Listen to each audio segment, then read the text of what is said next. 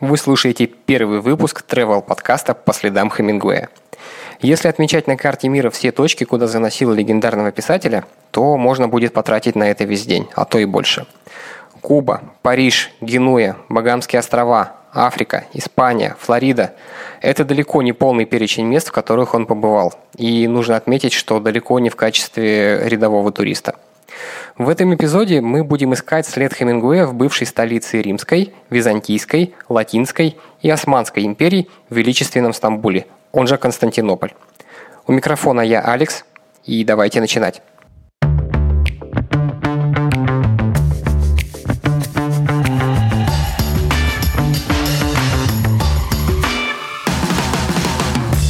В сентябре 1922 года на железнодорожный вокзал Серкиджи в Стамбуле с поезда сошел молодой человек, которому предстояло следить за ходом греко-турецкой войны для газеты The Toronto Daily Star. На тот момент ему исполнилось всего 32 года. Звали его Эрнест Хемингуэй. Все свои записи о турецком мегаполисе он включит в книгу «Оккупационный Стамбул», но перед этим напишет вступление к ней в одной из своих статей. Там он напишет Стамбул от кальянных до заполненных ракы и рыбными блюдами столов – от бродячих собак до часов открытия и закрытия ночных клубов. Этот текст мне найти не удалось. Зато оккупационный Стамбул я обнаружил, но в оригинале, так что пришлось переводить. И знаете, я был просто поражен, когда прочитал первые несколько страниц. Все оказалось вообще не так, как я думал. Хемингуэй был в шоке от увиденного и полностью разочарован древней столицей. То, что предстало перед его глазами, полностью противоположно образу Стамбула начала 20 века, который сложился в западном сознании на основе фильмов, показывающих Константинополь сверкающий белым, величественным, полным тайн и приключений. Вот, например, как написал это Хемингуэй. Ориентируясь на то, что я когда-либо видел в фильмах, Стамбул должен был быть белым, сверкающим и зловещим. Он совсем не такой. Не такой, как в фильмах, не такой, как на фотографиях или на картинах, или где бы то ни было – Дома выглядят как иллюстрации Хита Робинсона. Это такой британский карикатурист был. Сухие, как гнилые деревья, цвета старых, повидавших виды заборчиков, а также с крохотными окошками. Все белое в Стамбуле на самом деле грязно-белое. Посмотрите на свою белую рубашку спустя 12 часов носки, и вы поймете, какими становятся белые минареты спустя 400 лет. На этом моменте нужно немного отойти в сторону и отметить, что образ Стамбула у западного мира в начале 20 века был действительно сформирован кинематографом. Так, Александр Промио, французский оператор, который работал с братьями Люмьер, в 1896 году посетил Стамбул и снял на видеопленку красивые живописные места города. А именно, это был пролив Босфор и залив Золотой Рог. И, скорее всего, съемка проходила в солнечный день – потому что здания, корабли и небо Стамбула на черно-белых кадрах выглядели просто ослепительно белыми. Еще одним примером западного восприятия города стал фильм «Богоматерь Стамбула», который поставил режиссер Тодд Браунинг в 1920 году. В нем на фоне величественного города разворачивается история невероятной любви турецкой нищенки и американского солдата. В фильме есть и коварное убийство в мечети, и попытки влиятельного восточного мужчины разлучить возлюбленных и заполучить прекрасную девушку к себе в гарем.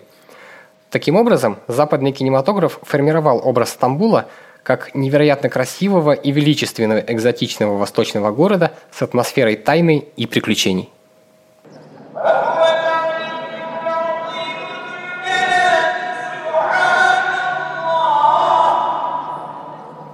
Ожидая оказаться примерно в таком месте – Хемингуэй увидел Стамбул совсем другим.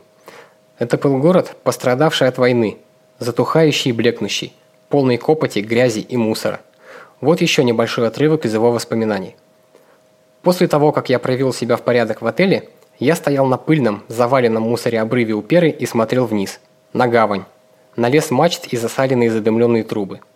И на другой берег, на покрытые пылью холмы, где турецкий город разваливался на квадратные домишки цвета грязи ветхие жилища и грязно-белые пальцы минаретов, возносящиеся вверх, словно тоненькие серо-белые маяки в лабиринте спутанных домов.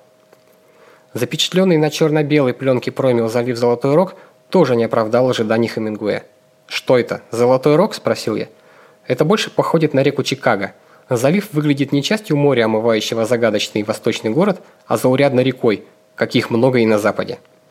Даже религиозные сооружения не смогли вызвать восхищение писателя – Мечеть он сравнил с приплюснутыми грибами. Вот дословно, припавшие к земле, похожие на грибы мечети. А вот про минареты.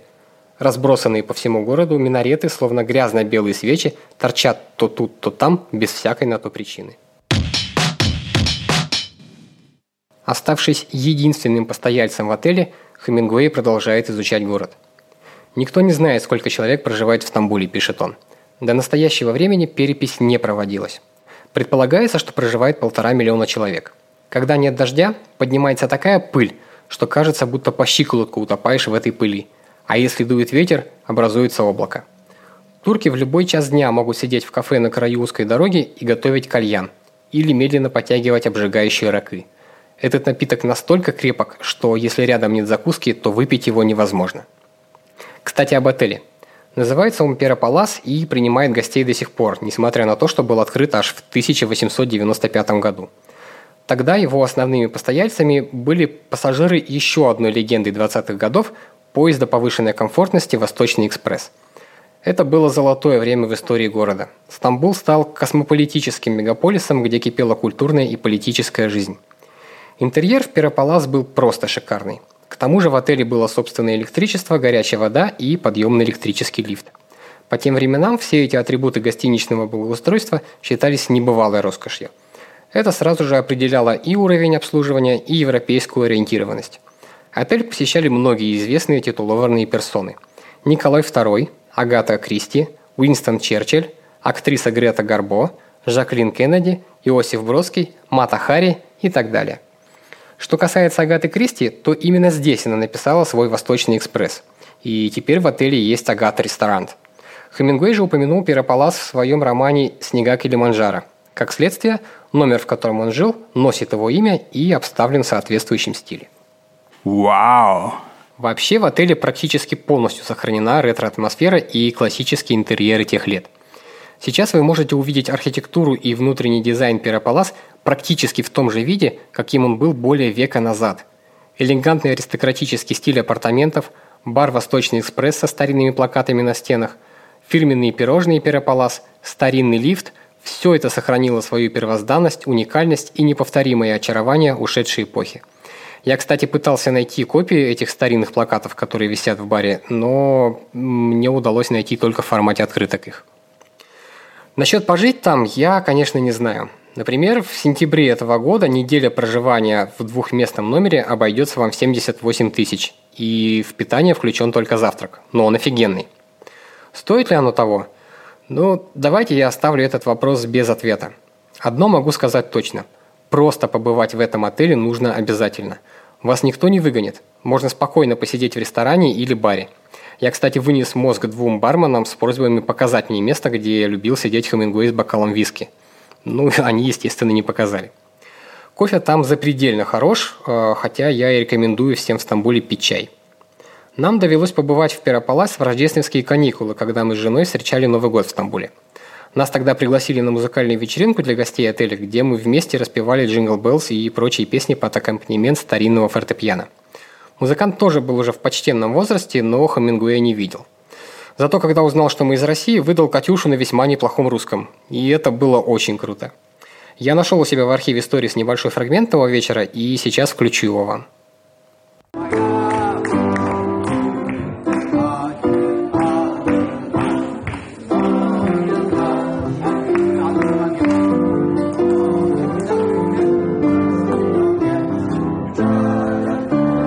Но вернемся к Хемингуэю.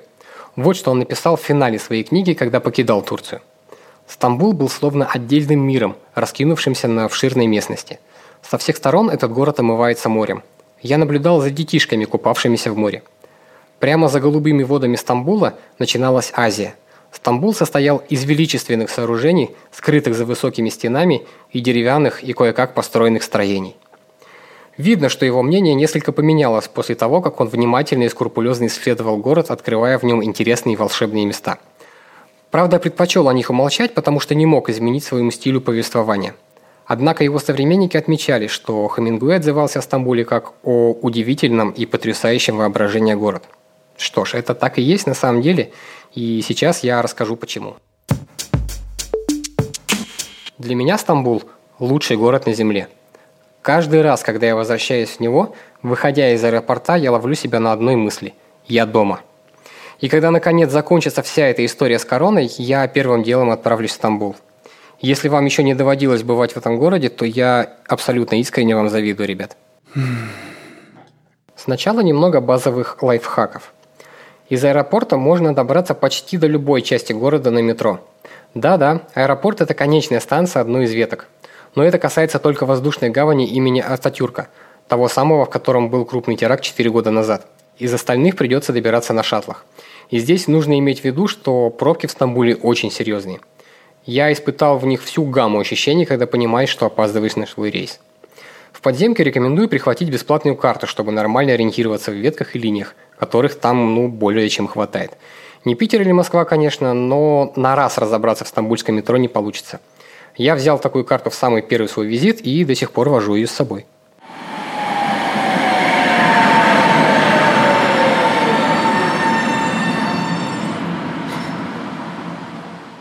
Валюта – турецкая лира.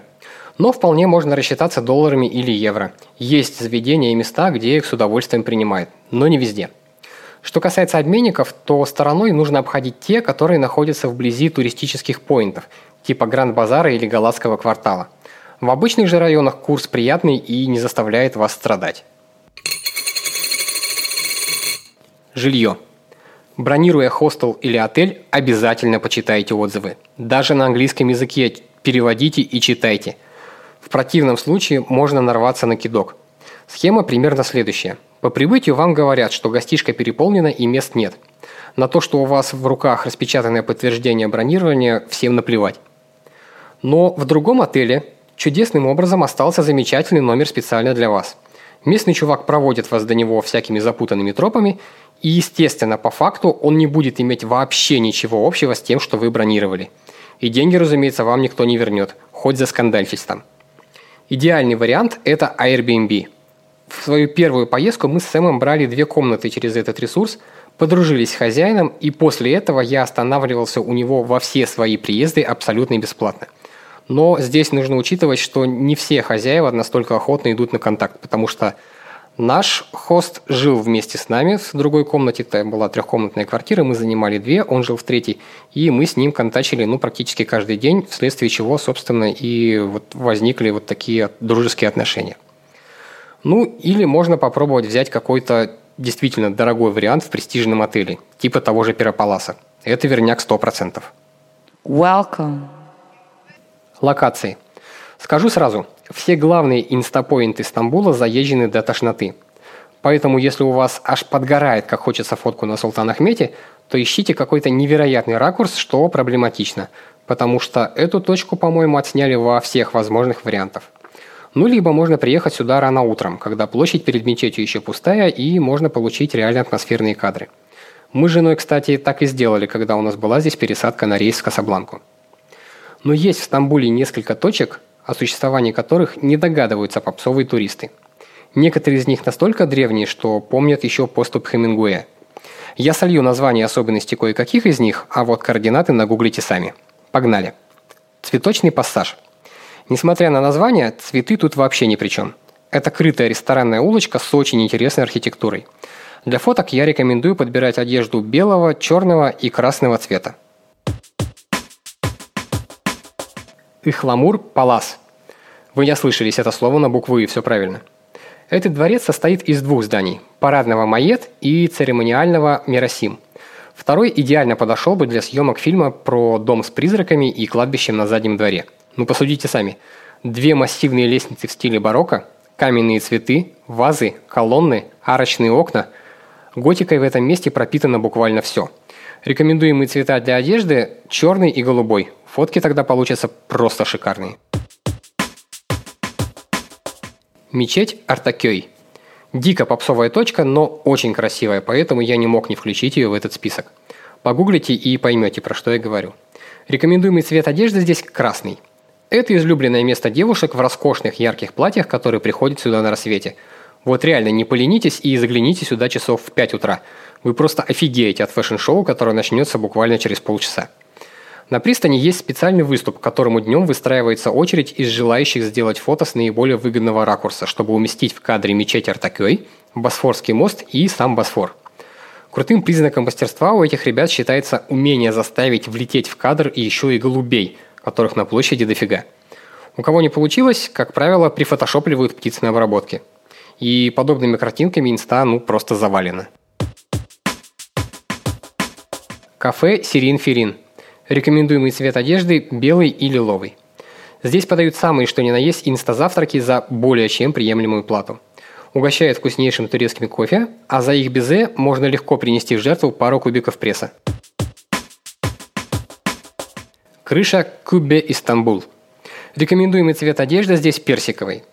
До недавнего времени это была секретная открытая крыша Стамбула. Она находится по пути от Сулейманье до египетского рынка – но и сейчас о ней знают далеко не все.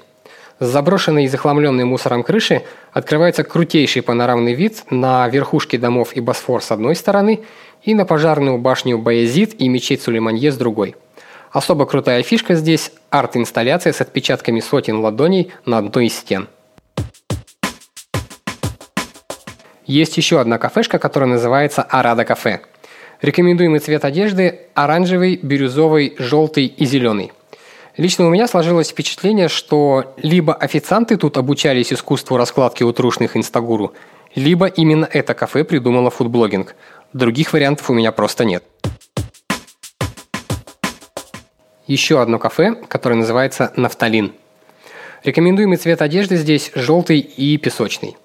Инстаграмный здесь только фасад кафехи, а его главный вход пришелся на угол дома. Внутри особо делать нечего. Еда посредственная, а интерьер ну, такой себе. Лестница Камонда. Рекомендуемый цвет одежды – красный и оранжевый. В далеком 1860 году банкир Камонда построил эту вьющуюся лестницу, так как та, что была до нее, оказалась слишком крутой и скользкой. Торопясь на работу, люди нередко катились по ней кубарем. Прошло, получается, около 160 лет, и теперь эта лестница просто мека для любителей красивых фото в необычных местах. Книжный магазин Наил Китабеви. В различных путеводителях по Стамбулу можно найти сотни сувенирных лавок и антикварных салонов. Но вот книжный магазин упоминают крайне редко. И, надо сказать, очень зря. Наил Китабеви – это тихий, уютный книжный, где можно не только купить пару редких изданий в коллекцию, но и просто посидеть, почитать, попробовать не писать что-то свое и, разумеется, сделать несколько классных кадров. Атмосфера здесь очень приятная, и я бы назвал ее даже домашней. Рекомендуемые цвета в одежде по настроению. Последнее кафе в моей подборке называется Вефа Бузакиси. Об этом местечке знают только некоторые туристы, потому что оно для настоящих ценителей национальных традиций и любителей всего необычного. Это, пожалуй, одно из самых старых заведений города, которое было открыто в 1876 году. Находится оно в старинной части города и старательно сохраняет свой первоначальный интерьер. Здесь очень спокойно, душевно и атмосферно. Хозяевами является одна и та же династия, которая из поколения в поколение передает своим сыновьям рецептуру. Если хорошо говорите на английском, они с удовольствием расскажут вам о том, как к ним любил захаживать Хемингуэй и какие блюда при этом заказывал. Ну и на финал я оставил место не совсем для фоток в Инстаграм, но про них в какой-то степени. Это музей фотографии. По сути, это экспозиция, в которой хорошо прослеживается история развития фотографии в Турции и сама по себе история Турции. Здесь можно найти все, от самых первых затертых снимков и фоток военных времен до сегодняшней современной фотографии во всех ее видах, жанрах и цветах. Музей современный и дико контрастирует на фоне более популярных старинных учреждений – Собственно, поэтому здесь нет ни больших очередей, ни топ-посетителей. Если не сходите, то потеряете очень много. И да, я серьезно. В Стамбуле однозначно нужно побывать хоть раз в жизни. И дело не в фотографиях, хотя в них тоже, кого я обманываю.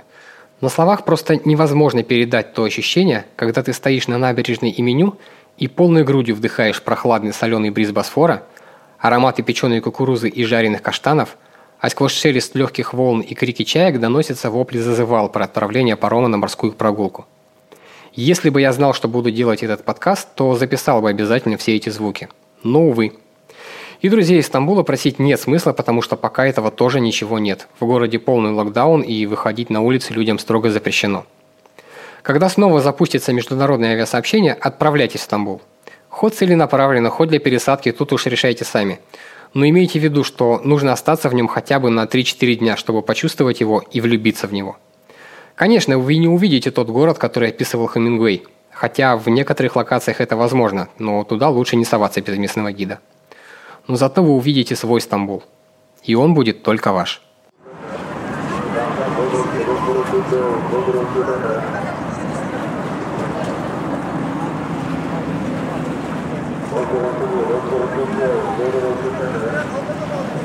Спасибо всем, кто дослушал этот эпизод до конца.